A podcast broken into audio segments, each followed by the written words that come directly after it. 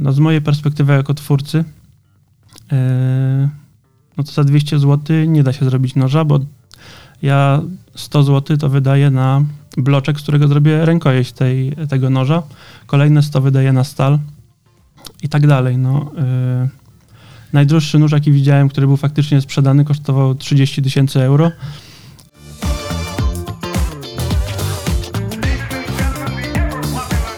Ile czasu zajmuje zrobienie noża? Myślę, że moim rekordem było 10 godzin. Ale rekordem, Tylko, że krótko, czy tak, rekordem, że, krótko, że, że, że krótko, że krótko.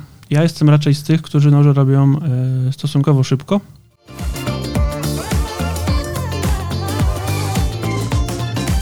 To co jest jeszcze potrzebne takiego noża? Potrzebujemy do niego opakowanie? Yy, wiesz co? Różnie. Moi koledzy mówią, że jestem, yy, że jestem wieśniakiem i jestem nieodpowiedzialny, bo ja większość swoich noży yy, zawijam w karton po meblach i, i go wysyłam. Jakby.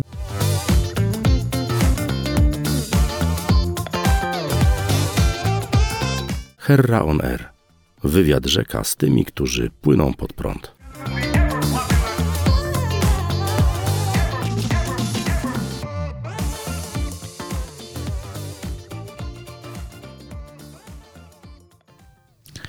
Reoner. Wywiad rzeka z tymi, którzy płyną pod prąd, czyli rozmowy o życiu na własnych zasadach. W świecie, w którym dzisiaj wszyscy chcielibyśmy, żeby, no właśnie, rozwija się sztuczna inteligencja, żebyśmy pracowali zdalnie, robili rzeczy, które są tak naprawdę wirtualne, a najbardziej wymarzonym zawodem dla dzieciaków jest bycie youtuberem i influencerem. Są tacy, którzy żyją z rzemiosła.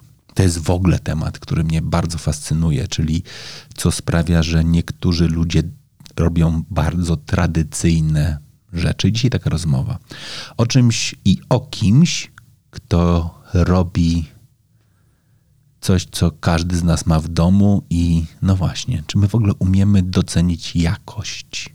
Też w świecie, w którym zalewa nasz produkt chiński.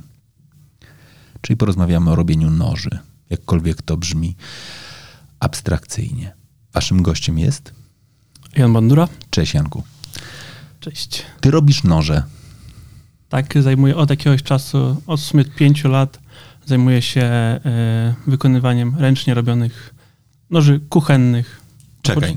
Nóż kuchenny, czyli coś, co możemy zdobyć i kupić w każdym sklepie. Zgadza się. A ty robisz je ręcznie. Ja robię je ręcznie, robię je długo, robię je drogo i robię je yy, no, wyszukanie. Jestem pewien rodzaj snobizmu. Co sprawia, że ludzie chcą mieć dobry nóż? Wiesz co? Mm, grupa moich y, odbiorców, klientów czy użytkowników moich noży y, to są takie dwa, jakby dwie podgrupy. Jedni to są zawodowcy, mhm. Do tej grupy też bym włączy, włączył e, takich e, kucharzy, którzy dużo gotują w domu, czyli po prostu potrzebują narzędzia skutecznego, które będzie im e, sprawiało frajdę.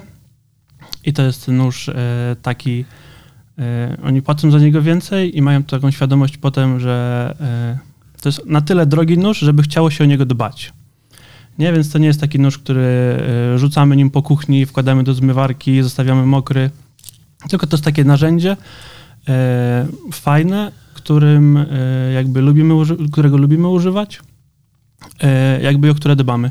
A drugi rodzaj klientów to są gadżeciarze, którzy po prostu e, mają dużo noży, raczej ich nie używają. Jeżeli coś, to e, raz na jakiś czas do jakiejś specjalnej okazji, ale to są raczej takie noże, e, my to nazywamy w branży pułkowniki, które po prostu zrobimy, ktoś taki nóż kupi, zapakuję w pudełko i ten nóż leży. Potem jak przychodzą koledzy e, przy whisky, przy cygarze, można pokazać, ja tu mam takie noże od takiego i takiego twórcy, z jakiegoś starego kontynentu Europy, nie, bo, e, bo dla części moich klientów jestem bardzo egzotyczny, e, właśnie dlatego, że jestem z środkowej czy ze wschodniej Europy. A on jak zamawia nóż e, z Nowej Zelandii czy z Australii, no to po prostu to jest taki produkt no, z drugiego końca świata z jego perspektywy. Okej, dobra, czyli już wiemy, że sprzedajesz noże na całym świecie. I do tego pewnie też będziemy wracali. Ale co sprawiło, że ty się w ogóle zająłeś nożami? E, Wiesz co? YouTube. YouTube po prostu, e, jak to nazywam, e, oglądanie YouTube'a po omacku, czyli o trzeciej w nocy e, gdzieś tam w łóżku już e, zdając sobie sprawę, że już powinno się spać, ale dalej się ogląda te e, koty, wypadki samochodowe i też wpadłem na noże kuchenne. Tak naprawdę na początku to nie były noże kuchenne, tylko ogólnie noże. E, to wyewoluowało potem, e, bo po prostu chciałem, żeby te rzeczy, które robię, były faktycznie używane, a, e, a nie były takimi faktycznie pułkownikami, jak no, ludzie kupują nie wiem, noże dla myśliwych, nie będąc myśliwymi, tak, i po prostu wieszają na półkę. Ja chciałem, żeby mój produkt, czy moja rzecz była, była faktycznie używana i dlatego e, no, padło akurat noże kuchenne, nie? Teraz zacząłem się bać, bo sobie w głowie przeglądałem, jakie filmy na, najczęściej mi aktualnie podsyłają algorytmy, e, czy to YouTube'a, czy Facebooka, czy wszystkich innych mediów społecznościowych. Od jakiegoś czasu głównie oglądam podkuwanie koni i krów i teraz zastanawiam się, jakby w którym kierunku to może ewoluować. Ale to, to nie o tym. Oglądasz YouTube'a, myślisz sobie, dobra, są na świecie ludzie, którzy robią piękne noże, znaczy, że ktoś je również kupuje. Ty miałeś w ogóle jakiekolwiek wykształcenie w kierunku? W ogóle, jak się nazywa ktoś, kto robi noże? Nożownik, nie, to ten, który rzuca Ja, nożem. ja wolę określenie nożorób, ale nożownik y, to też jest osoba, y, która wytwarza noże. Ostatnio częściej raczej nożowników kojarzymy z y, jakichś tam wiadomości, że ktoś kogoś zaatakował nożem. No albo po prostu knife maker to jest y, już po prostu y, powoli spolszczamy i właściwie częściej zamiast nożorób to faktycznie używamy jako knife maker, czyli osoba robiąca noże. Okej, wracając do wykształcenia, ty masz, czy jest w ogóle jakiekolwiek Nie, kierunkowe wykształcenie, które może w tym pomóc? Ab- absolutnie. y, znaczy są oczywiście, jakbym był pewnie po jakimś technikum mechanicznym, byłoby mi łatwiej, ale niestety y, nie było mi dane nic takiego wcześniej robić. Po prostu zawsze lubiłem używać narzędzi.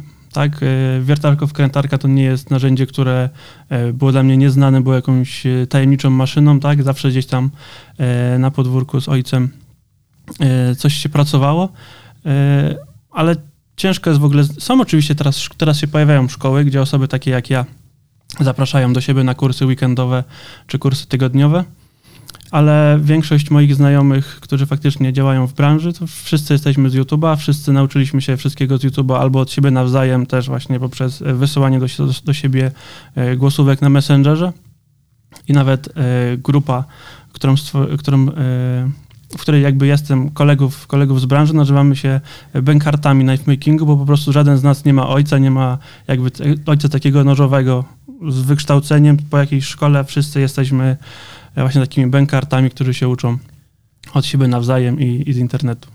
Czyli to nie jest tak, że jest jakiś cech rzemieślników robiących noży i ty poszedłeś na staż do swojego mistrza Kowala, który powoli cię wprowadzał w ten zawód. Niestety nie, nie e, no jak zaczynałem, nie było takich, takich kursów, przynajmniej ja takich kursów nie widziałem. Teraz takie kursy się pojawiają, na przykład e, Kłosy w Warszawie robią takie, e, takie kursy, ale e, no moja, moja droga, zresztą bardzo klasyczna i taka standardowa dla wszystkich, którzy się zajmują nożami, to jest po prostu pójść do garażu, popełnij błędy, obejrzyj film na YouTubie, popełnij kolejne błędy i kolejne, kolejne, kolejne. No i z czasem po prostu te noże e, zaczynają wyglądać na noże. Po jakimś czasie zaczynają się zachowywać jak noże, a, po jakim, a potem na końcu fa- faktycznie stają się tymi nożami i już się nadają e, jakby do sprzedaży. To w ogóle pokazałeś bardzo ładny proces. Najpierw coś wygląda, później się zachowuje, a później jeszcze dodatkowo po prostu tym jest. I to jest w ogóle coś, o czym chciałbym porozmawiać. To no daj, no, no dobra, no to przejdźmy do procesu. Jak wygląda proces robienia noża? Od czego się w ogóle zaczyna? E, No można to zrobić na, na kilka różnych sposobów. Takimi głównymi e, jakby dwoma drogami e, to jest skrawanie, Mhm. czyli ja zamawiam sobie e, formatkę, czyli stal e, w formacie płaskownika. E, Potem ją wycinam, nawiercam, szlifuję, nadaję temu kształt i to się staje nożem.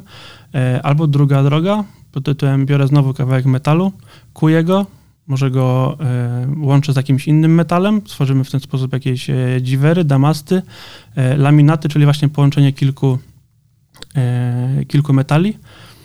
E, No i to jest taka wersja, gdzie faktycznie pracuje się młotkiem, pracuje się z ogniem, e, są wysokie temperatury. E, Ja tego nie robię, bo do tego jest potrzebna e, nie dość, że ogromna wiedza, to jeszcze ogromne zaplecze sprzętowe, bo młot do kucia to nie jest moja szlifierka, która waży 100 kg, tylko młot waży 2,5 tony na przykład. Jakby na początku drogi, a że ja robię to 5 lat, nadal myślę, że jestem na początku drogi, ja dalej cały czas się uczę.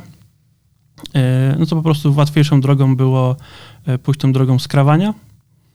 E, Co nie znaczy, że nie pracuję z materiałami, które faktycznie były kute, bo Mhm. bardzo blisko współ, współpracuję z kuźnią, Kowal, kuźnią Barona. To jest człowiek, którego ja nazywam swoim ojcem chrzestnym w nożowym. I to jest gość, który faktycznie e, pracuje z metalem, kuje go, laminuje, łączy kilka stali e, w ten sposób, żeby na rdzeniu, na ostrzu była dobra stal faktycznie wyszukana, e, która będzie dobrze kroić, a po bokach są laminowane, zgrzewane stale, które po prostu wyglądają. Dobra, to ja już jestem w takim momencie, w którym zaczynam się gubić. Ty po- powiedziałeś w ogóle o tym, że musi być stal, która dobrze kroi i ta, która dobrze wygląda. Czasami mogą być to te same, czasami się, się to nie spina. Mhm. Co znaczy stal, która dobrze kroi? Stal, która dobrze kroi, to stal, która jest e, przede wszystkim stabilna. To znaczy, kiedy ją e, wyszlifujemy do bardzo e, cienkiej krawędzi, tak? Tam to miejsce, które ostrzymy, jest, tam jest bardzo mało materiału po to, żeby nóż e, gładko wchodził w, e, w materiały, które ma kroić, tak? W, mojej, w moim wypadku głównie żywności. No to on nie może mieć szlifu jak siekiera Mhm. więc on musi być bardzo cienki. E, oprócz tego fajnie jakby była to stal nierdzewna, co nie jest oczywiście, to nie jest standardem i ja akurat robię często z noży e, ze stali, które nie są nierdzewne, które faktycznie trzeba dbać, bo w innym wypadku zardzewieją. Mhm. E, oprócz tego stal musi być twarda, Mhm. żeby po prostu nie trzeba było go ostrzyć, e, to co znamy z noży z Ikei czy z innych Lidlów, że po prostu po czterech użyciach ten nóż nadaje się do ostrzenia, więc ta, ta stal musi być twarda. I jest szereg innych jeszcze e, czynników. E, jakby właściwości, to można porównać jakby do, e, do samochodów, tak? Jak e, potrzebuję jeździć szybko, to kupuję Porsche, jak potrzebuję przewieźć całą rodzinę, Mhm. i tak dalej, to kupuję e, jakby duże kombi. Nie do, do różnych noży używamy różnych stali. E, No i co? I powoli robimy się coraz bardziej snobistyczni. Pojawiają się możliwości w Polsce. Ja nie korzystam właściwie z żadnej stali, która jest robiona w Polsce, tak? Większość swoich stali albo ściągamy z Austrii, albo ściągamy ze Szwecji, albo ściągamy ze Stanów Zjednoczonych, a zdarza się też, robimy ze stali, która zrobiła, e, została wykonana w Japonii, tak? Mhm. Więc jakby no, XXI wiek otworzył nam mnóstwo furtek. Tak, i to teraz nie jest problem dla nas, żeby, żeby po prostu pracować w stali, która została wykuta faktycznie, w, no, na przykład w Japonii. Dobra, ale jak ty znajdujesz taką stal w Japonii? No bo to, to, już, to już dochodzimy do w ogóle jakby ciekawego wątku. Znaczy wpadasz sobie na pomysł, dobra, pojawił się klient, który chce mieć nóż z japońskiej stali. Jakiej szukasz? Y, No głównie przez y, pośredników, którzy prowadzą sklepy y, w, w Europie, albo skrzykujemy się w kilku chłopaków i zamawiamy stal bezpośrednio z huty. Mhm. E, A jakiej szukam? No, to jest, y, to jest moje hobby, to jest moje zainteresowanie, to jest moja praca, więc czytam e, artykuły branżowe, tak, interesuję się, patrzę z czego robi konkurencja, e, rozmawiam między sobą z, z, kolegami, z kolegami z branży, ta stal się nadaje, ta stal się nie nadaje, to jest zbyt kruche, to jest zbyt łamliwe, to jest zbyt twarde, to jest y, super, jest problem z, y, z hartowaniem tego, tak. Także jest jakby mnóstwo czynników, Niektórzy znajdują swoją, jedną stal, zawsze zamawiają z jednego źródła, trzymają się jej, wiedzą czego się spodziewać. E, No ja właśnie kończę taki etap w swojej działalności, gdzie przerobiliśmy z Konradem e, bardzo dużo stali, bardzo dużo ich, e, rozmawiam z kucharzami, jakie są ich jakby odczucia z tej stali. No i co? I szukamy. Każdy po kolei znajduje swoje, swoje ulubione stale. Ja powoli też właśnie wykańczam wszystkie swoje zasoby jakichś starych stali, które kupowałem na testy e, i po prostu będę się specjalizował już w, w czterech. E, w czterech stalach, dwóch nierdzewnych, dwóch e, węglowych, czyli nie nierdzewnych, rdzewiających, jedno do tańszych, drugie do droższych noży. No. Dobra, ty mówisz o tańszych i droższych nożach. No to pewnie jest taki moment, w którym wiem, w Polsce nie rozmawia się o pieniądzach, ale trzeba, ja o, nie po, trzeba, trzeba o tych porozmawiać. Ile kosztuje drogi nóż? Taki, który można u ciebie zamówić i który ty byś nawet powiedział, tak, że to już jest drogi nóż. Przed tym, jak zacząłem używać swoich noży w kuchni, to najdroższy nóż u mnie kosztował, w kuchni kosztował chyba 70 czy 80 zł. E, w moim domu rodzinnym używa się zestawu, który kosztował pewnie 200 zł, może za 5 noży. E, no więc powiedziałbym, że od 200 zł to już jest nóż, który faktycznie ktoś kupuje świadomie, on już jest, można powiedzieć, że on jest drogi. E, no z mojej perspektywy jako twórcy, no to za 200 zł nie da się zrobić noża, bo ja 100 zł to wydaję na bloczek, z którego zrobię rękojeść tej, tego noża. Kolejne 100 wydaję na stal i tak dalej. No, yy. Najdroższy nóż, jaki widziałem, który był faktycznie sprzedany, kosztował 30 tysięcy euro. To jest yy, nadal poza moim zasięgiem. Yy, jakby jako twórcy, żeby stworzyć tak wybitne dzieło, żeby on po prostu był sprzedany za, za takie pieniądze. Ale żeby w Polsce kupić nóż y, ręcznie wykonany, kuchenny, dobrej jakości, myślę, że trzeba się liczyć z, z kosztem po prostu 1000 zł. Okej, okay. ten 1000 zł to jest ten nóż, który masz w domu. No właśnie. I powiedziałeś kuchenny. Jak o niego trzeba dbać w takim razie? E, stal i jak i e, rękojeści, które głównie wykonuję z drewna, bo po prostu lubię, lubię tą naturalność. E, po prostu nie lubi wilgoci i nie lubi dużych zmian temperatur, więc... E, czyli zmywarka odpada. Czyli zmywarka odpada. Zostawienie go w zlewie na noc po gotowaniu również odpada.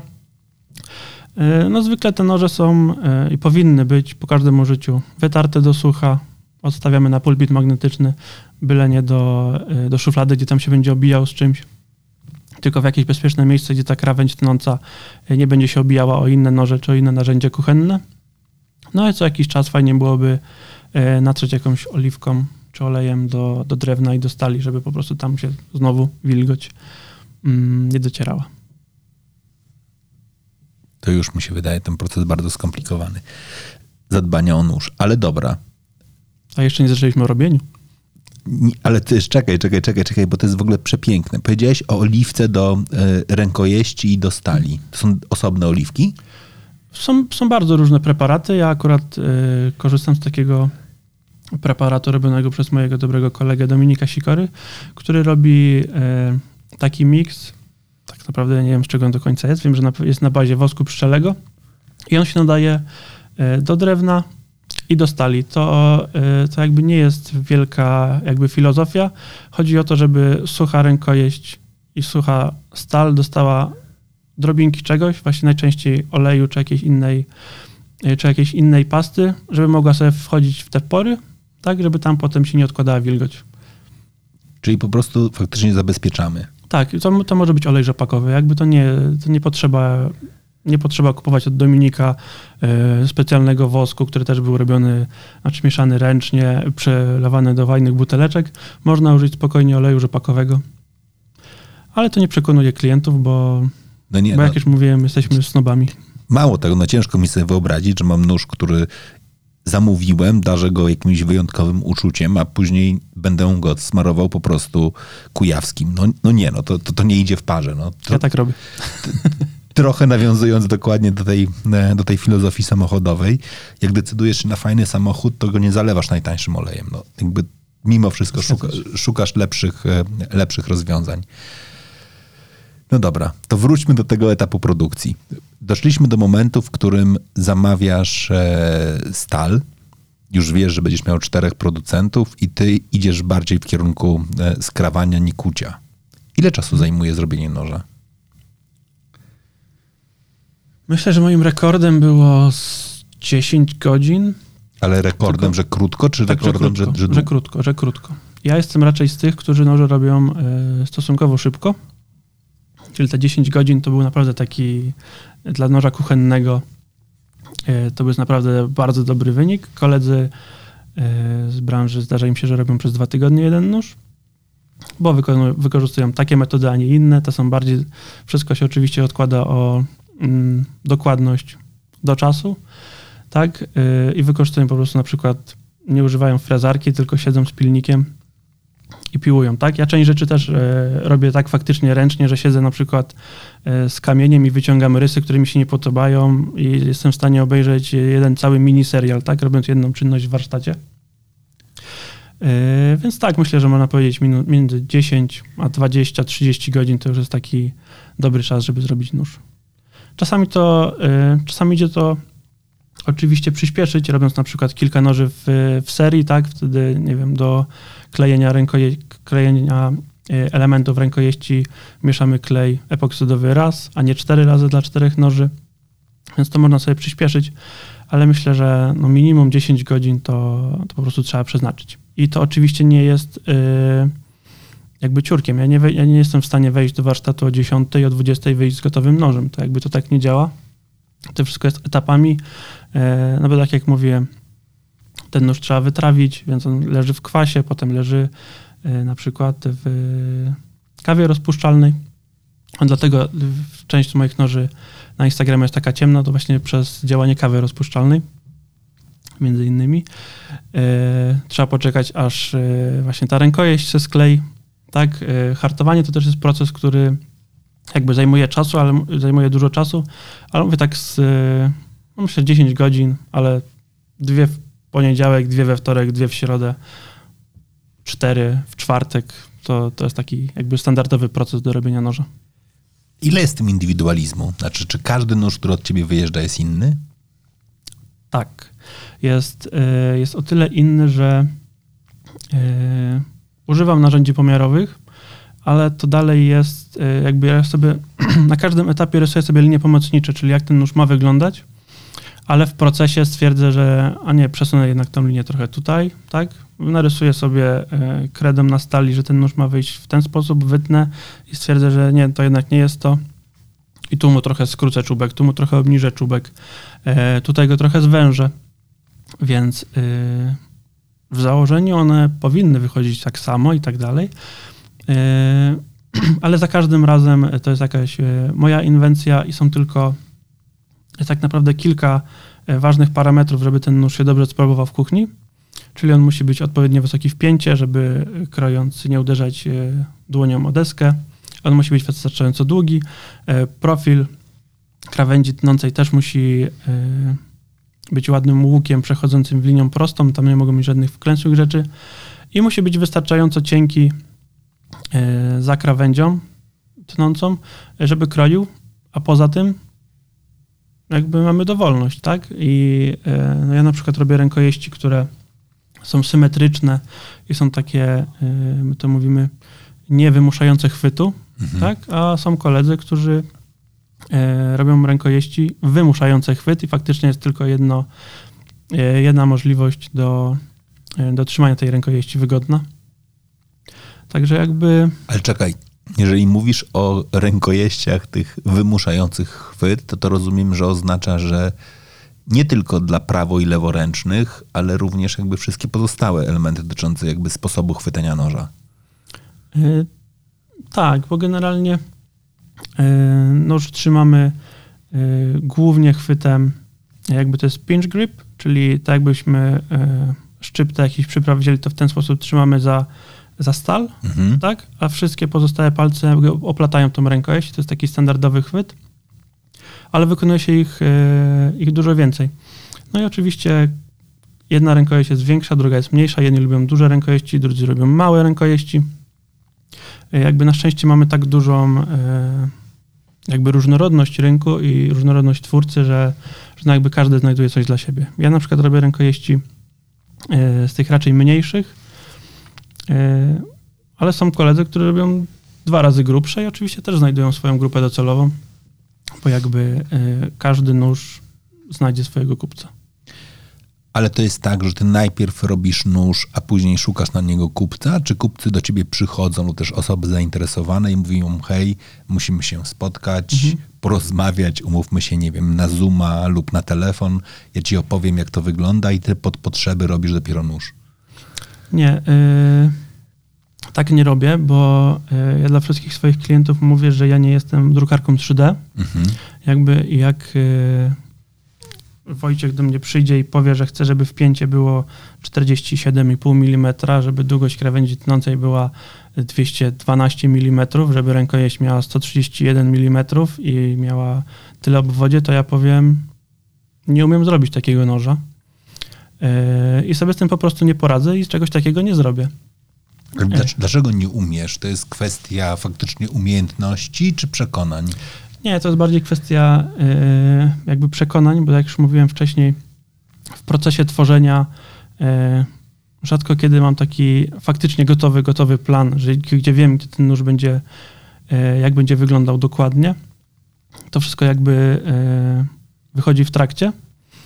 I ja na początku drogi, na początku drogi, jaką pokonuję ten kawałek blachy, który potem ma się stać nożem, mnie ciężko jest określić z dokładnością do milimetrów, E, jak on będzie wysoki, jak on będzie długi, bo może się okazać, że e, przepalę i będzie za duża temperatura, zepsuje hartowanie i będę musiał ten nóż skrócić.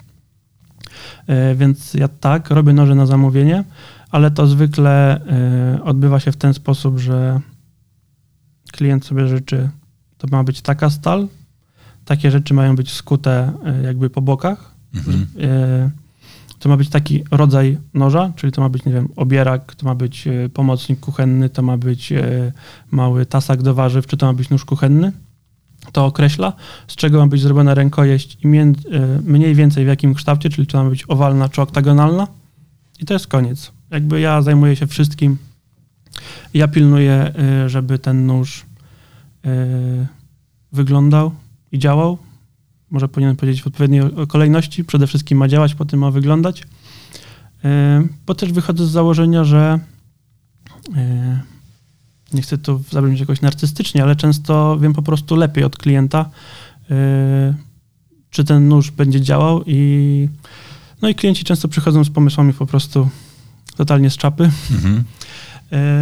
No i żyjemy po prostu też, większość kolegów jakby nie, nie zgadza się na wszystko, co Y, co proponują mu, mu klienci, właśnie wychodząc z założenia, że jak idziesz do salonu i chcesz kupić samochód, to to nie jesteś projektantem. To wybierasz, czy to ma być benzyna, czy diesel, jak duży silnik, jakby jaka, jaka forma, ale już jak, ale już nie mówisz sprzedawcy w salonie, jak ma działać skrzynia biegów, tak, i czy ma wykona, wykorzystać takie śrubki, czy nie inne, tak, to już zostawiamy jakby osobom, które się tym znają i, i zajmują się tym na co dzień. Zdarzyło ci się, że ktoś zamówił nóż i go nie odebrał, bo to, co ty przygotowałeś, było tak bardzo odmienne od jego wyobrażenia? Nie, nie takie coś mi się nie zdarzyło. Zdarzyło mi się, że ktoś yy, wygrał licytację, kupił ten nóż i stwierdził, że rękojeść jest dla niego za mała. Mhm. Właśnie i że jest mu niewygodnie i że jak on już wydał 1300 zł, no to chciałby, żeby ten nóż E, jakby działał, tak, i był dla niego wygodny. No i oczywiście ten nóż e, zwrócił, ja go wziąłem mm, z powrotem do siebie, wróciłem na sklep, bo, bo nie było żadnych e, tam otarć. A, to właśnie przeszliśmy do tego, o co pytałeś wcześniej, nie odpowiedziałem, przepraszam. Robię noże na zamówienie, czyli tak jak teraz właśnie korzystając czasem ze wskazówek i wykorzystania materiałów, którzy, które wybiorą klienci, ale znakomita większość to są noże, które ja robię jakby dla siebie. Potem wrzucam je na swoją stronę internetową, na swój sklep.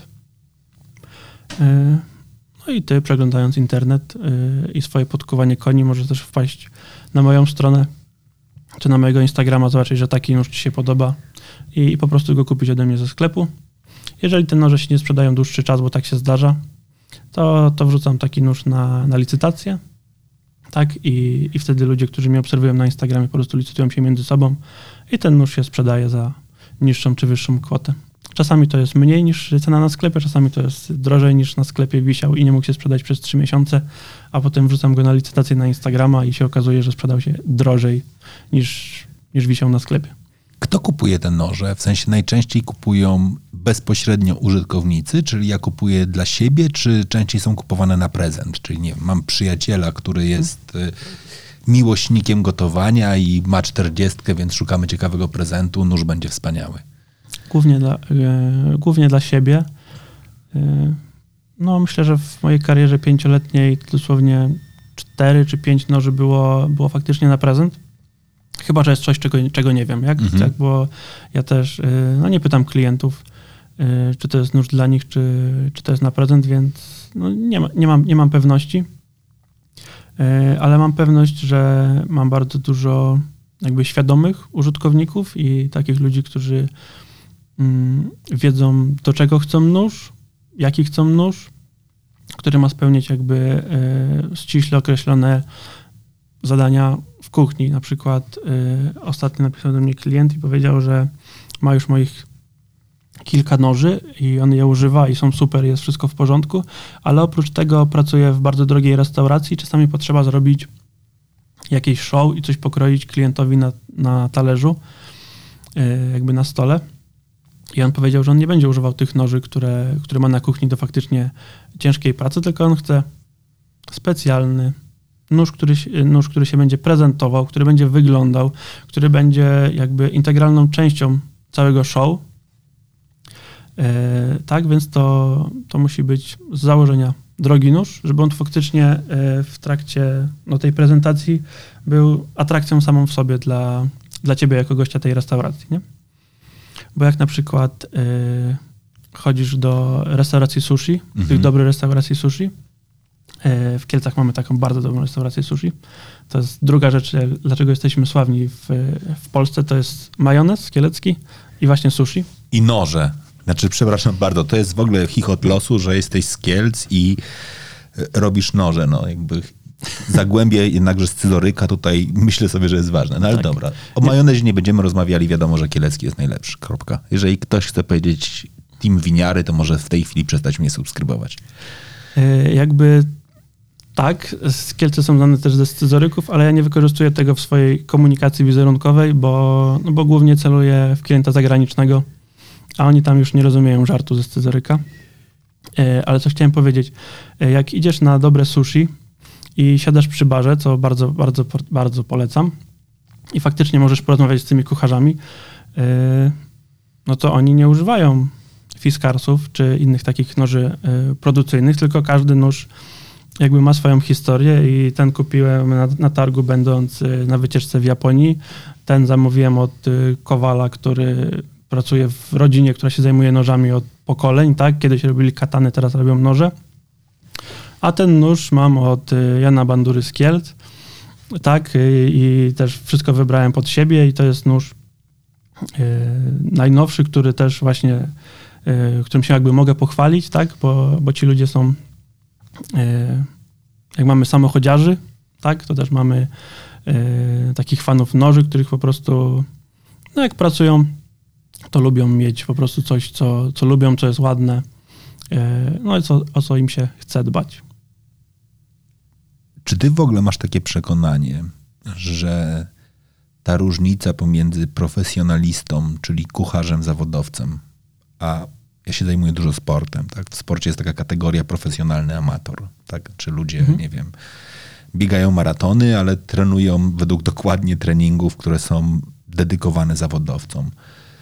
Czy ten trend, w którym my chcemy profesjonalizować nasze codzienne rzeczy, tak? Czyli jestem domowym kucharzem, ale myślę już o tej swojej kuchni trochę w kategorii małej restauracji, takiej, takiego małego mistrzostwa. On ci pomaga czy przeszkadza? Pomaga. Zdecydowanie jakby y, w ogóle nie tylko y, jakby z tym profesjonalizowaniem wszystkiego, co robimy, to u nas też jest y, na szczęście powoli trend, że tak jak był skok na wszystko, co plastikowe i co robione y, jakby fabrycznie i tanio i dużo, y, to jakby nasi rodzice, czy moi rodzice przede wszystkim, pokolenie moich rodziców jakby się rzuciło na to wszystko, co plastikowe i co tanie, bo faktycznie e, no, pojawiła się możliwość, tak, no już od tych głupich zabawek, kiedyś zabawki były tylko robione ręcznie, tak, Mhm. potem się pojawiły e, pojawiło się gówno z plastiku, tak? I po prostu to było zalane absolutnie, już ręcznie robione zabawki po prostu zniknęły z rynku, tak? Były tylko te plastikowe robione fabrycznie. A teraz z powrotem wracają ręcznie robione y, zabawki, ręcznie robione noże, ręcznie robione meble, tak? Więc y, cały ten rynek i całe to społeczeństwo najpierw się rzuciło na to, co jest na to, co jest łatwo dostępne i tanie, masowe, tak? A teraz powoli wraca do, do rzeczy, które są robione ręcznie e, przez takich właśnie małych rzemieślników, przez firmy jednoosobowe czy trzyosobowe. W moim wypadku jednoosobowa. E, tak, myślę, że to e, no, bardzo pomaga. Ja cieszę się, że jakby moje noże są częścią takich fajnych sytuacji, bo jak nie zakładam, że jak już kupiłeś ten nóż specjalny za 2000 zł, no to kroisz też fajne rzeczy, nie? Kroisz jakieś fajne mięso na steki, kroisz jakieś e, wyszukane produkty do, do robienia sushi w domu. Jakby no, cieszę się, że to, że moje narzędzie jest e, jakby częścią tego wszystkiego, nie? Bo, e, bo gotowanie takie właśnie domowe powoli stało się, przestało być takim jakby codziennym, codziennym zadaniem, taką rutyną, tylko to coraz częściej jest po prostu y, wydarzenie, że my wszyscy jesteśmy w domu w jednym momencie i, i możemy razem zjeść. Nie? To jest w ogóle ładne, znaczy, bo trochę zaczynając od tego, co, od czego zaczęliśmy tą rozmowę, że ty zacząłeś od oglądania filmów na, na, na YouTubie, to myślę sobie, że w kategorii akurat rozwoju naszych umiejętności, również tych kulinarnych. Tak? YouTube zrobił mhm. gigantycznie dobrą, dobrą robotę. Programy typu Masterchef, tak? Znaczy też pokazały, że warto profesjonalizować mhm. się, nawet jeżeli z tego nie żyjesz, tak? I w naturalny sposób pewnie pojawiają się narzędzia. Ile ty masz noży w domu, w kuchni? Bo to jest w ogóle ciekawe, czy lepiej mieć więcej, czy mniej? lub twoi klienci. Czy to jest tak, że jak przechodzimy na dobre noże, to nagle nasza szuflada, strach pomyśleć o mojej w tej chwili, Zresztą jak powiedziałeś, że też noże nie powinny się ze sobą uderzać, sobie pomyślałem, kurczę, że tam jest, one się nie mogą nie uderzać, bo ich jest tam tak dużo, że one, że one muszą. Czy to jest tak, że jak wchodzimy w profesjonalne, to nagle zaczynamy obniżać ilość noży na rzecz kilka, ale dobrych, czy, czy wręcz przeciwnie? Taka... Y standardowa droga kogoś, kto zaczyna poważnie patrzeć na, na swoje narzędzia w kuchni, no to jest sytuacja, w której e, właśnie ty się zajmuje, w której ty się znajdujesz, czyli mam bardzo dużo narzędzi, e, bo ten nóż mi się spodobał w Ikei, więc go wziąłem. Ktoś stwierdził, że e, da ci na prezent kolejny otwieracz do wina, czy kolejny nóż. Jakby i tego się mnoży i to raczej nie były takie jakby przemyślane zakupy, tak? E, więc mamy dużo narzędzi w kuchniach, które mm, nie są dobrej jakości. E, no i potem, jak e, stwierdzamy, że chcielibyśmy zacząć używać dobrych narzędzi, no to najlepszym wyjściem jest po prostu kupienie jednego dobrego noża, bo też no fajnie byłoby wiedzieć, czego ja potrzebuję w kuchni, nie? Jak nie jeździsz samochodem i nie byłeś nigdy kierowcą, to kupno pierwszego samochodu to jest po prostu jakiś koszmar, nie? Ty po prostu ty nie wiesz, czy ci jest potrzebny otwierany bagażnik z tyłu, czy ci są potrzebne e, jakby elektrycznie otwierane szyby i podgrzewanie foteli, tak? Ty nie masz po prostu zielonego pojęcia, ale jak przejdziesz jednym, drugim, trzecim, czwartym, e, czy tak jak teraz, no my po prostu większość z nas jeździ na co, na co dzień samochodami, tak? I używał tych samochodów 10, no to jedenasty samochód łatwo mu kupić, bo bo wie, że otwieranie bagażnika z tyłu to go tylko denerwowało w tamtej Skodzie i długo musiał czekać pod Lidlem, a tak to szybko otwiera i zamyka. E, a z kolei nie wyobraża sobie życia bez e, podgrzewanych foteli, tak? Mhm. E, jest łatwo. Tak samo jest z nożami. Ja wszystkim jakby początkującym zainteresowanych nożami polecam, żeby kupić sobie jeden dobry nóż, nawet nie jakiś, nie jakiś super drogi, wyszukany, no i po prostu używać, tak? Pierwszy nóż to głównie tak się mówi, że powinien być nóż szefa kuchni, mhm. którym faktycznie wykonamy 90% zadań w kuchni. To, czego nie zrobimy nożem szefa kuchni, zrobimy małym obierakiem czy pomocnikiem takim 10-centymetrowym. Szef kuchni 21-22 cm i zrobimy absolutnie wszystko przez pokrojenie chleba w kromki, po obranie kurczaka, tak? Mhm jakby zrobimy wszystko. E, I w miarę używania okazuje się, że 21 to jest fajne, żeby kroić ogórka, ale jak już y, kupuję steka i potrzebuję go pokroić w, w cienkie plasterki, no to fajnie byłoby kupić nóż do plastrowania, który jest tylko do plastrowania. Jak y, kroję dużo warzyw, bo lubię jakąś, nie wiem, kuchnię azjatycką i potrzebuję mieć dużo warzyw pociętych bardzo cienko, to okazuje się, że szef kuchni oczywiście da radę i pokroi to wszystko, ale wygodniej byłoby lekkim tasakiem do warzyw w, w typie nakiri. No i wtedy pojawia się czwarty nóż nakiri. Petty, czyli pomocnik e, do pewnych zadań okazuje się trochę za długi. Wygodniej byłoby kupić sobie małego obieraka i oprócz noża, który ma, oprócz dwóch noży, który ma 21 i 12, to potem się okazuje, że potrzebujemy obieraka, który ma 8, tasaka do warzyw, który ma 17, nóż do do właśnie do porcywania mięsa, który ma 24 albo 27 cm i się okazuje, że już e, nie możesz przeżyć bez kolejnego noża i zawsze nasza kolekcja, zawsze w naszej kolekcji brakuje jeszcze jednego noża, tak? A potem go kupujemy i się okazuje, że no jeszcze jeden. Okej. Okay. No dobra, ale żeby nóż działał, to jest jakby ten bardzo ważny element, on musi być ostry. No tak, tak samo jak samochód musi być zatankowany. Okej. Okay. Czy to znaczy, że twoi klienci również wchodzą na taką drogę jak samodzielne ostrzenie noży? Tak, tak. W większości tak. Yy, chociaż są, yy, są też świetni jakby ostrzyciele, są też tragiczni, jakby jak się yy, kupuje noże i oddaje się je gdzieś do ostrzenia, to naprawdę trzeba zrobić research i sprawdzić, czy tam przypadkiem nie dzieją się jakieś straszne rzeczy z tymi nożami, a widziałem straszne rzeczy robione z nożami, jakby e, no jak oddajemy komuś do ostrzenia, no to trzeba naprawdę sprawdzić, czy ten ktoś e, wie, co robi i, i nie zniszczy tego noża, nie? Bo, bo są sytuacje, gdzie, gdzie my właśnie skupiamy się bardzo, żeby ten nóż był e, super cienki za krawędzią, czyli żeby tam było jak najmniej materiału. No i jak ktoś dotknie tą, krawę, tą delikatną krawędź, nie wiem, szlifierką kątową, tak, a nasi dziadkowie ostrzyli noże szlifierkami kątowymi w, w garażach, to po prostu wyrządzi temu nożu straszną krzywdę, tak, i te noże będą faktycznie z roku na rok coraz niższe, coraz niższe, coraz niższe i będziemy je i za jakiś czas będą wyglądać jak noże u naszych babci w szufladach, które już bardziej przypominają sierpy niż noże, nie? Mhm. Dlatego trzeba, no trzeba uważać. I to jest, do czego zmierzam, że większość użytkowników faktycznie samemu ostrzy te noże, bo to jest jakby mm, no, część zabawy. Jakby to jest część, to jest jedna z tych e, elementów, które my po prostu lubimy. I dla niektórych osób, które na przykład pracują w gastronomii i ostrzą swoje noże raz w tygodniu, to jest jakby ich rytuał, że przychodzą w każdy wtorek, godzinę przed zmianą, wyciągają kamienie japońskie, które najpierw muszą być dobrze namoczone, i potem wszystkie noże po kolei ostrzą, żeby te noże były gotowe, e, gotowe do serwisu.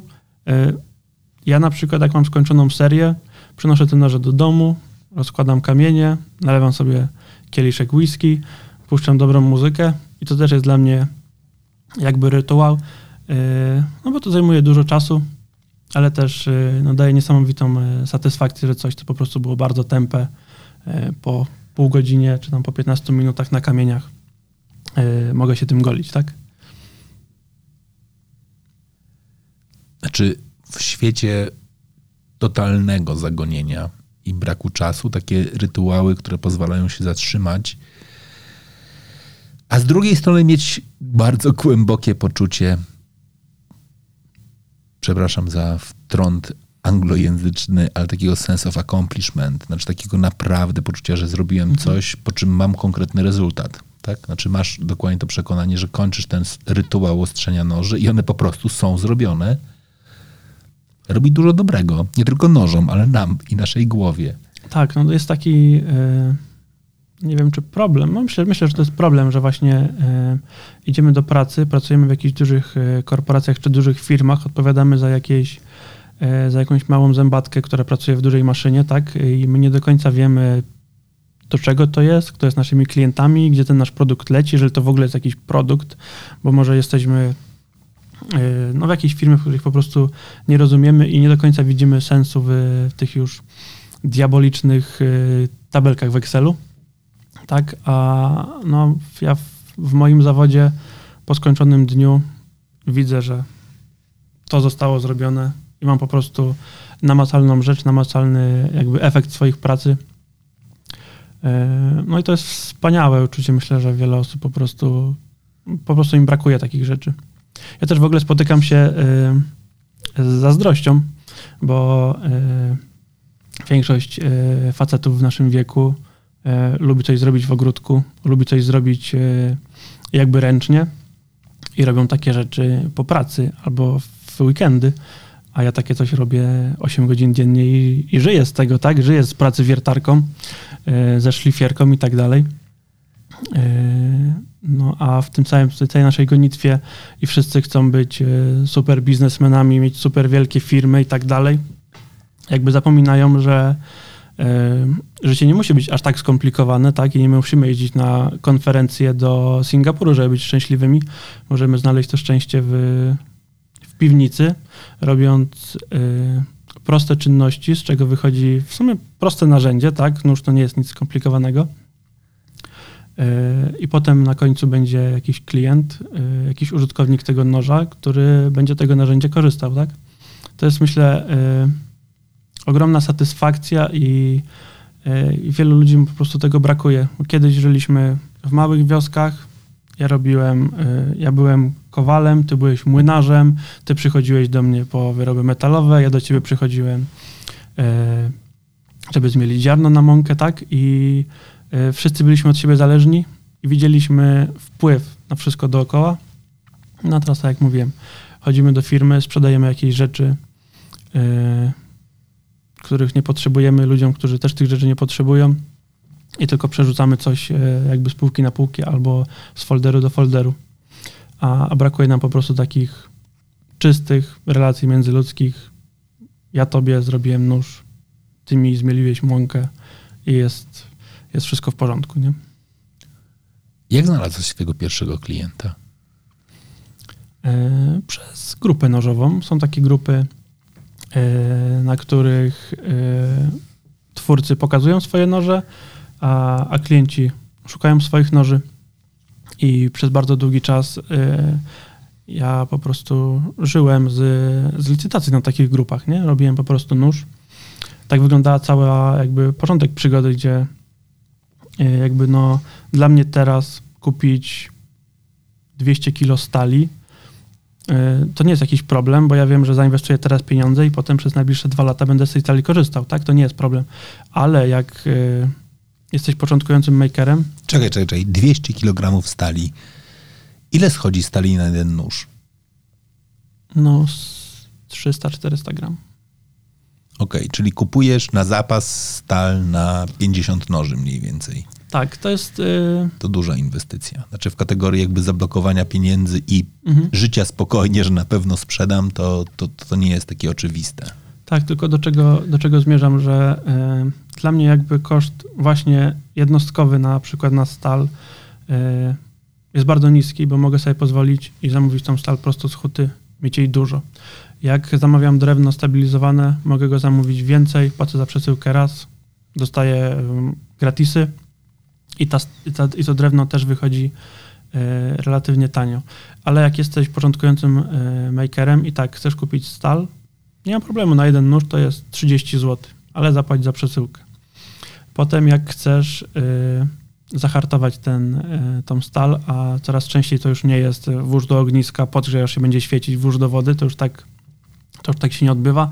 Trzeba korzystać ze specjalistów, którzy pilnują temperatur, czasów, jak te temperatury się zmieniają, w jakich mediach są schładzane. Jakby to jest. Y, hartownik to jest jakby osobna firma. To są ludzie, którzy się zajmują tylko, tylko hartowaniem noży i żyją sobie e, bardzo dobrze w Polsce. Właśnie z takich ludzi jak ja. E, no ale też wyślij do hard hardowanie też jest tanie, kosztuje 25 zł, tylko wyślij przesyłkę w jedną stronę, przesyłkę w drugą stronę i po prostu początki są e, początki są bardzo takie drogie, tak? Bo, no bo ja wiem, że po prostu będę korzystał z tych materiałów, a ty robiąc swój pierwszy nóż, nie wiesz i próg wejścia jest, jest dość drogi, E, a mnie na początku to bardzo pomogło, że właśnie mogłem zrobić nóż, wystawić, sprzedał się, miałem pieniądze, mogłem kupić trochę więcej stali.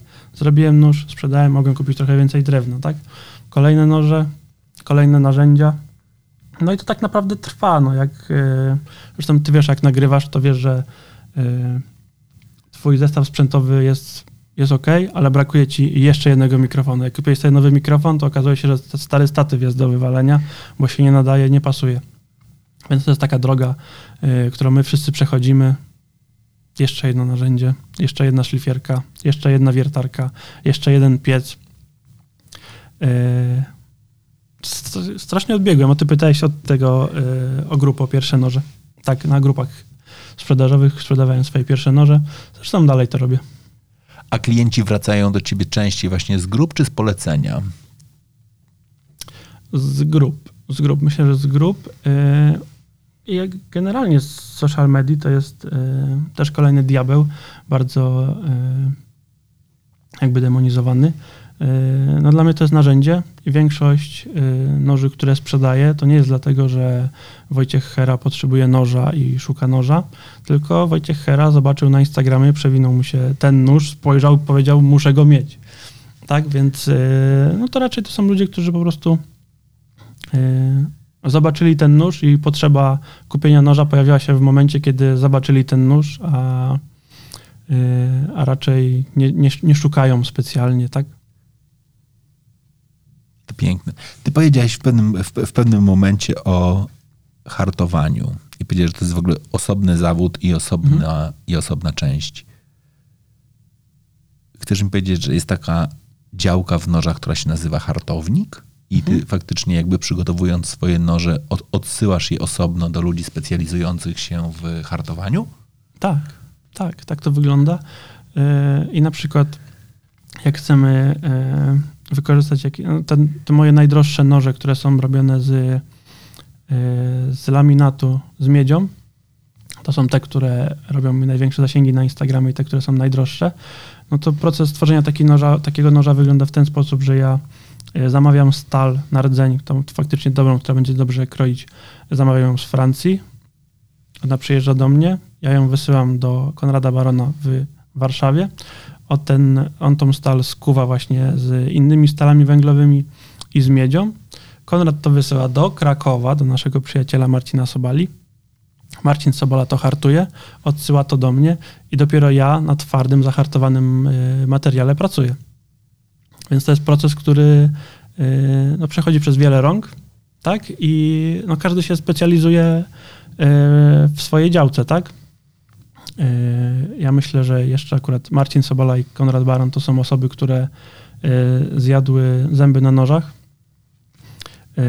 Jakby i moją działkę też by zrobili bardzo dobrze, tak, ale w procesie tworzenia moich noży Konrad jest skupiony na kuciu, żeby tam, to jest bardzo trudna rzecz, żeby tam nie było żadnych dziur, żeby wszystko było dogrzane, ale nie przegrzane, tak jak już powiedziałem o miedzi, y, kucie miedzi jest wyjątkowo trudne y, z tego powodu, że temperatura, w której stal jest plastyczna, a miedź znika i się topnie, jest bardzo niewielka. Więc tak jak normalnie się podgrzewa detale w, w jakby w piecach gazowych, tak? Mhm. To niestety laminaty z miedzią trzeba grzać w piecach elektrycznych, a teraz wiemy, jakie są koszty jakby energii, co jest też pracochłonne, tak? Bo jak podstawię coś e, do palnika gazowego, no to jest moment i to jest gorące, tak? A w piecu elektrycznym jednak to przez powietrze, e, więc to zajmuje bardzo długo. I to też jest bardzo skomplikowane. I właśnie Konrad skupia się na super skomplikowanym kuciu i jest tak naprawdę jedyną osobą, którą ja znam w Polsce, która to robi dobrze. Jest jeszcze kilkanaście osób, które próbują to robić, e, ale jakby no, próbowałem współpracy z innymi osobami i po prostu widzę, że albo trzeba E, zapłacić dużo, bo konta też nie jest tani, trzeba zapłacić dużo i mieć dobrze, albo po prostu zapłacić dwa razy. Mhm. Nie, bo kupujesz tanio i się okazuje, że jednak coś jest nie w porządku. E, taki materiał wykuty przez Konrada jedzie właśnie do Krakowa. E, tam jest chłopak, który się specjalizuje w hartowaniu, bo oprócz tego, że no, potrzebujemy przepuścić taki detal przez e, skomplikowany proces właśnie temperatur, jest odpuszczanie hartowanie tego nie możemy zahartować jakby z byle jakiej temperatury, tak? To nie może być 800, między 800 a 850 stopni, tylko to musi być dokładnie 835 stopni trzymane przez 10 minut i e, chłodzone, czyli to, to, co znamy, hartowanie, tak? To, co wyobrażamy sobie, że gorący detal jest wkładany do czegoś zimnego. E, to też nie może być byle co, tylko to też jest specjalny olej hartowniczy, który e, ma taką i taką temperaturę. Do takich stali używamy olei, które wolno chłodzą, do tego używamy rzeczy, które muszą być szybko chłodzone. E, potem większość tych nowoczesnych stali potrzebuje być e, zaraz po hartowaniu jeszcze wymrożona, czyli no Marcin kupuje jakby specjalne preparaty, które trzymają temperaturę tam minus 100 stopni. Ten nóż tam jest przez dwie godziny, Potem kolejne procesy e, jakby odpuszczania, czyli to już do piekarnika 200 stopni, dwie godzinki, dwa razy i dopiero mamy zahartowany nóż, e, który znowu paczka do Kielc i Jan Bandura w końcu może się zająć, e, zająć robieniem noża. Gdybym chciał tobie zlecić zrobienie nożu, noża, noża, gdybym chciał tobie zle, zlecić zrobienie noża, to ile czasu powinienem sobie założyć, że on będzie trwał? Y, no, to bardzo zależy od tego, jak bardzo y, będziesz wymyślny w swoim pomyśle. Bo jeżeli to ma być proste narzędzie i ty jeszcze. Nie, mówię o tym całym procesie, który powiedziałeś, mhm. czyli osobna osoba i też twoi przyjaciele go kują, w innym miejscu jest hartowany, później trafia do ciebie i ty musisz zrobić całą swoją pracę, plus jeszcze go oprawić i tysiąc mhm. innych rzeczy. To jest w miesiąc się wyrobi ten proces cały? Y, jeżeli wszyscy ustawiam kalendarze, żeby robić ten konkretny jeden nóż, to tak, to myślę, że nawet w, w dwa tygodnie jesteśmy takie coś w stanie zrobić. Y, ale to się bardzo szybko może wydłużyć, bo na przykład u Konrada zepsuje się maszyna i musimy czekać na serwis maszyny. Albo zepsuje się piec u, y, u Marcina, który hartuje te noże albo wymyślisz sobie e, jakąś stal, z którą jeszcze nie pracowałem i nie mam jej na półce i muszę ją ściągać na przykład z Francji czy z Norwegii, albo wymyślisz sobie materiał, który jest robiony przez Kowali w Szwecji, na który się czeka trzy miesiące, no to, to, też się wszystko, to też się wszystko przedłuży. Jakby no wszystko zależy od tego, jak bardzo snobistycznie podejdziemy do tego noża yy, i do materiału, bo jeżeli po, przyjdziesz do mnie i powiesz, że chcesz skuteczny nóż ma być... Yy, ma być ze stali nierdzewnej, nie potrzebujesz, żeby on jakoś specjalnie wyglądał, ma działać.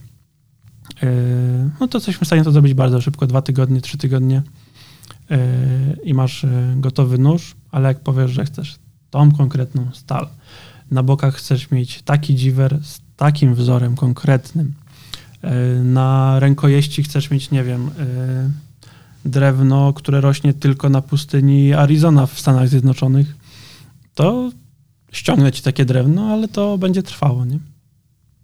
Dobra, to dochodzimy do takiego momentu, że mam takie przekonanie, że nóż, czyli to się nazywa głownia, tak? Czy ta, tak. ta, ta, ta część jest gotowa. Teraz dochodzi rękojeść i zdobienie.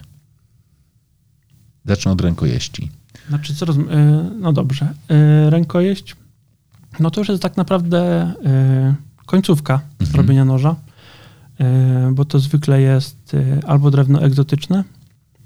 Ja na przykład bardzo dużo korzystam z drewna oliwnego, które jest dość tłuste i ono całkiem nieźle sobie radzi z wodą, ale większość drewien, jakie są, drewna, jakie jest dostępne tutaj u nas w Polsce, to niestety wymaga dodatkowej obróbki. Ten proces nazywa się stabilizacją i to robi jeszcze jeden kolega, który jest wyspecjalizowany w stabilizacji drewna. Stabilizacja drewna to jest y, taki proces, który polega na tym, że takie drewno najpierw się suszy do takiego poziomu. Ja też od razu powiem, ja nie jestem specjalistą. Ja wiem mniej więcej, jak to działa, tak? Wiem, że w silnikach są tłoki, ale nie do końca wiem, który pracuje w jakiej kolejności. To tak samo jest ze stabilizacją.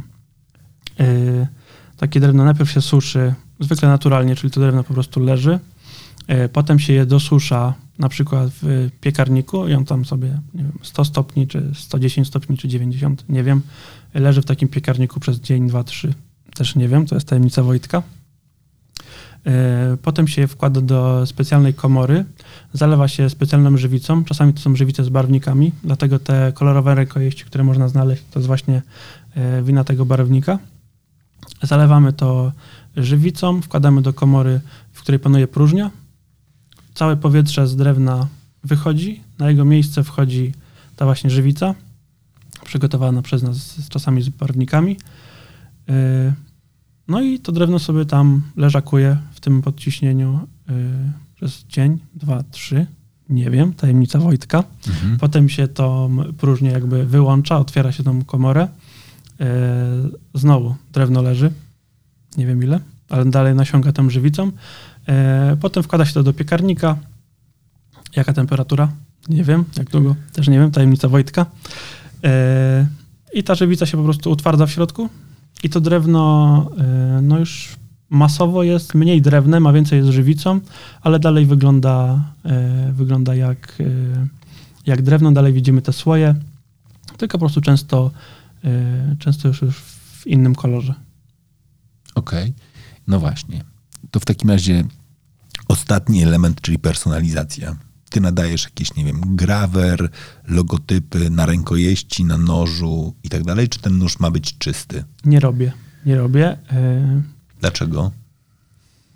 Ja cały czas myślę, że ja zacząłem robić te noże i e, ja cały czas jak patrzę na swoje noże sprzed dwóch lat, to mi jest wstyd trochę, bo to tak wyglądało, jak wyglądało. I, i tak e, jakby cały czas się bardzo mocno rozwijam, cały czas te noże wyglądają trochę inaczej, cały ten mój styl jest, e, jest w trakcie poszukiwań, nie jest jeszcze jawno określony. I po prostu nigdy się jeszcze nie pojawił w mojej głowie taka myśl, znaczy pojawiała się. Te grawery robiłem kilka razy i za każdym razem stwierdziłem, nie, to jeszcze jest za wcześnie, żeby to podpisywać, żeby ten to jeszcze jest, to jeszcze nie jest mój styl, pod którym ja się będę chciał podpisywać za 30 lat.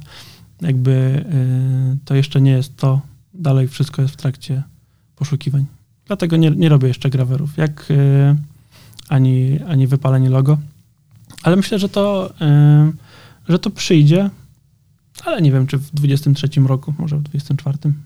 Ale ty wiesz o tym, że ty dzisiaj myślisz o tym, że nie muszę, bo to jeszcze nie, nie jest twój styl, ale w momencie, w którym również robisz noże kolekcjonerskie, bo tak będę nazywał te pułkowniki, to wbrew pozorom za 10 lat może się okazać, że te, które być może nie są z twojego stylu, ale były mm. tym, tym początkującym stylem, będą też nabierały na wartości i trzeba będzie je identyfikować.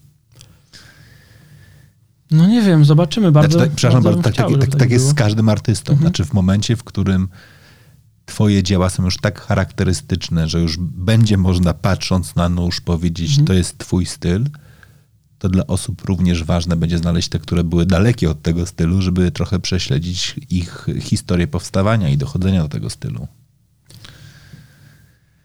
Ojej, ciężko mi na to odpowiedzieć, bo mm, ja też y, jakby nie czuję się jeszcze artystą. Czuję, że to, to co robię, y, to jest faktycznie artystyczne E, bo faktycznie jest dużo jakby mojej inwencji i po niektórych, można, po niektórych nożach można stwierdzić, e, czy to były moje dobre dni, czy to były moje złe dni i czy, czy jakby jakby byłem szczęśliwy, czy byłem nieszczęśliwy, to jestem w stanie powiedzieć po niektórych nożach, bo, bo po prostu odpowiadają moim jakby stanom emocjonalnym z, z tamtego okresu.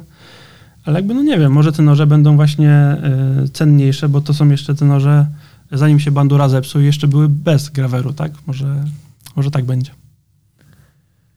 No dobra. To co jest jeszcze potrzebne takiego noża? Potrzebujemy do niego opakowanie?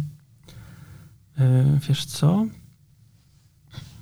Różnie. Moi koledzy mówią, że jestem, yy, że jestem wieśniakiem i jestem nieodpowiedzialny, bo ja większość swoich noży E, zawijam w karton po meblach i, i go wysyłam jakby, bo... Nie, pytam po drugiej stronie. Czy jeszcze z perspektywy użytkownika tacy użytkownicy mają te noże trzymane w spe specjalnych mhm. saszetkach, nie wiem jak się nazywa takie coś, co można zawinąć, zawiązać, stworzyć nóż. Nie chcę nazywać tego tylko pochwą, bo to myślę, że ma, ma więcej znaczeń. Mm, to znaczy tak, y, są robione faktycznie pochwy, na przykład skórzane, e, do noży. Są też robione pochwy drewniane do noży, e, tak zwane saje. To było właśnie popularne właśnie w Japonii, gdzie to były po prostu drewniane pochwy. Ale to nie jest coś, czego co ty potrzebujesz, tak? Jeżeli chcesz go chować w, do szuflady, no to fajnie byłoby, żeby miał jakąś, jakąś pokwę, jakąś ochronę przed, Y, tym, z czym się się może zderzyć w, w szufladzie, ale jakby pulpit magnetyczny jest, y, jest tak samo w porządku i ty może, może w twojej kuchni noże są na wierzchu i ty nie potrzebujesz w ogóle pochwy, tak? Więc y, czasami się wykonuje saje, ale to jest jakby osobne zlecenie, tak? Że, że ty mówisz, że chcesz nóż z sają. To jakby mm, rzadko jest tożsame i za, rzadko idzie w, jakby w zestawie u mnie ale są koledzy, którzy nie wyobrażają sobie sprzedać komuś nóż bez sai i, i to jest zawsze integralna część noża. U mnie nie, u mnie noże są osobno. I to jest dobre miejsce, żeby postawić kropkę, jeśli chodzi o rozmowę o nożach. Na koniec tylko jeszcze jedno pytanie. To, że tu jesteś, jest pochodną tego, że się spotkaliśmy w grupie Broda i Tatuaż. Czym ta grupa jest dla ciebie? Wiesz co? To właśnie kolega, który już e, został wspomniany w tej rozmowie, Dominik Sikora, e, kiedyś mi powiedział, że, że jest taka fajna grupa i że e, chłopaki się wspierają, bo to jest taki też problem ostatnio, że mało gadamy o, o sobie, jakby my mężczyźni jesteśmy samotnikami, jesteśmy wszyscy twardzi, a rzadko kiedy e, jakby szukamy pomocy i rzadko też dajemy pomoc, bo właśnie wszyscy jesteśmy twardzielami, tak? I, e, i udajemy, że tego nie potrzebujemy. A właśnie Dominik mi powiedział, że jest taka fajna grupa i że tam się chłopaki wspierają. Ja byłem, po co mi to w ogóle, nie? Wszedłem, wszedłem na grupę, bo jestem akurat w takim momencie, gdzie takiej pomocy absolutnie nie potrzebuję, ale wszedłem na grupę i widzę, że tam są posty E, ej chłopaki, jestem we Wrocławiu i potrzebuję pomocy. Widzę 200 komentarzy w godzinę. Co tam brachu, co, co potrzeba, e, co mogę dla ciebie zrobić. No i co? I stwierdziłem, że e, fajne miejsce, może ktoś kiedyś będzie potrzebował pomocy w Kielcach, no to jakby jestem, czy właśnie ktoś będzie potrzebował pomocy z doborem noża, zresztą przez taki post się E, się poznaliśmy, że ktoś potrzebował kupić swój pierwszy nóż kuchenny, tam pierwszy chyba zestaw. Ja wtedy napisałem, że jako, że jako twórca myślę, że on potrzebuje jednego dobrego mhm. noża. E, no i co, jakby służę pomocą, jak e, kiedyś będę ja jej potrzebował, to mam nadzieję, że tam znajdzie się ktoś, kto mi jej udzieli. No dobra. To gdybyśmy chcieli znaleźć twój nóż, to gdzie go szukać najlepiej? E, ja na początku swojej drogi podjąłem decyzję, że nie będę wymyślał sobie jakichś nazw specjalnych, e, wymyślał jakichś logotypów i tak dalej. E, jestem bardzo spójny w tym, co robię. Jeżeli ktoś mnie szuka na Instagramie, wystarczy wpisać jan.bandura. Jak ktoś mnie szuka na Facebooku, wystarczy wpisać Jan Bandura. Jak ktoś szuka mój fanpage Jan Bandura łamane przez janbandura.pl jak ktoś szuka mojej strony internetowej janbandura.pl, jakby e, ktoś mi kiedyś powiedział, że marka osobista jest e, jakby bardzo ważna. I ja stwierdziłem, w sumie to się z tym zgadzam, e, wchodzimy w to, e, więc wystarczy wpisać moje, moje imię i nazwisko. No dobra, no to dziękuję Ci bardzo za tę rozmowę, a Wam dziękuję za to, że byliście z nami. To jest trochę chyba dla mnie zupełnie inne spojrzenie na nóż, szczególnie ten kuchenny, który z jednej strony może być, wyglądać jak nóż, to jest pierwsza rzecz. Po drugie, pracować jak nóż, to jest druga rzecz, a po trzecie być nożem.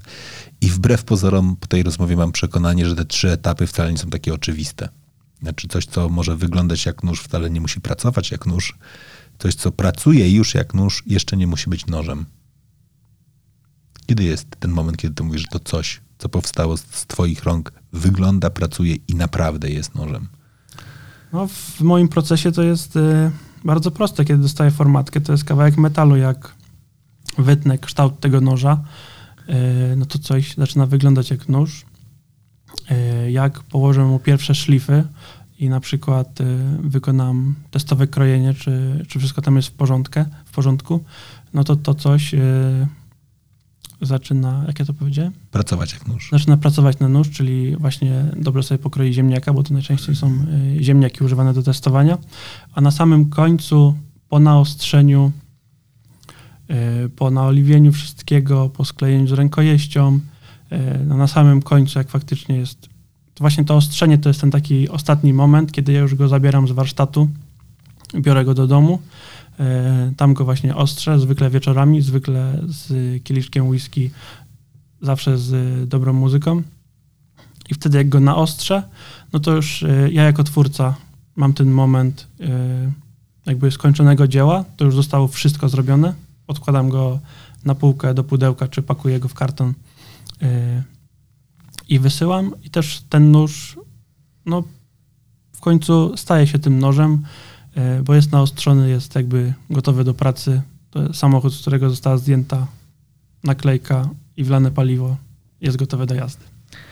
No dobra, to co? Myślę sobie, że po tej rozmowie przejrzycie swoje szuflady i może jest ten moment, żeby zadać sobie pytanie, czy ja naprawdę potrzebuję tylu noży kupionych z promocji lub potrzeby chwili, a nie potrzebuję jednego, który naprawdę będzie pracował, a później zacznę rozbudowywać kolekcję. No i właśnie mi też pokazałeś taką bardzo fajną perspektywę, a może jednak to jest całkiem niegłupi pomysł na prezent dla kogoś, kto lubi spędzać czas w kuchni, umie docenić dobre narzędzia. I tu przychodzi mi do głowy tradycja i zabobon i przesąd mojej rodziny, w którym zawsze się mówiło, że jak się daje komuś nóż, to on ci musi za niego zapłacić. Czyli na przykład dać grosik lub złotówkę po to, żeby ten nóż nie przeciął przyjaźni. To taka faktycznie rodzinna, rodzinne myślenie o przekazywaniu ostrych narzędzi. Dalej pokutuję. No to dobrze. To myślę sobie, że można, nawet jeżeli ktoś nie wierzy w tę tradycję, i tak można kupić komuś nóż w prezencie. Dziękuję Ci bardzo. Dziękuję również. Do usłyszenia. A Was, Was w tej chwili oczywiście zachęcam do tego, żebyście zachęcili swoich znajomych do słuchania tej audycji. Dzięki bardzo.